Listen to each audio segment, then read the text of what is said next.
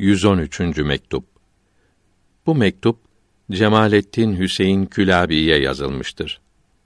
Müptedi ile müntehinin cezbeleri arasındaki farkı bildirmektedir. Allahü Teala'ya hamdolsun. Onun seçtiği, beğendiği kimselere rahmetullahi aleyhim ecmaîn selam olsun. Cezbe yani çekilmek ancak bir üst makama olur. Daha üst makamlara çekilmez. Şuhut da böyledir. Bir makam görülebilir. O halde kalp makamında bulunup sülük yapmadan cezbedilenler ancak kalbin üstündeki ruh makamına çekilirler. Allahü Teala'ya cezbedilmek için nihayette bulunmak lazımdır. Yani bulunduğu mertebenin üstünde başka makam olmamalıdır.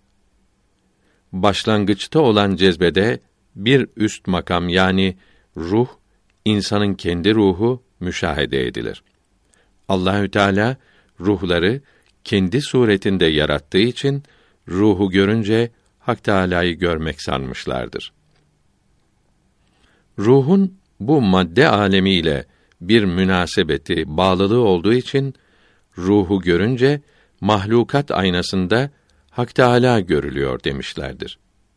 Böylece bazıları maiyet, beraberlik var sanmıştır. Sülûkun sonuna varmadıkça ve orada fenai mutlak hasıl olmadıkça hakkın şuhudu mümkün değildir. Mutlak kayıtsız, şartsız yani her bakımdan demektir. Farisi Beyt tercümesi Bir kimseye nasip olmazsa fena, bulamaz yol o makama asla. Hakkın şuhudünde bu alemin hiç münasebeti yoktur.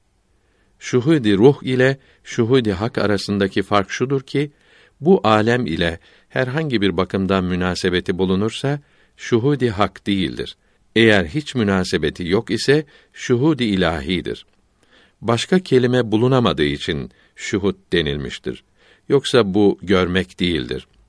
Anlaşılamayan, anlatılamayan bir haldir.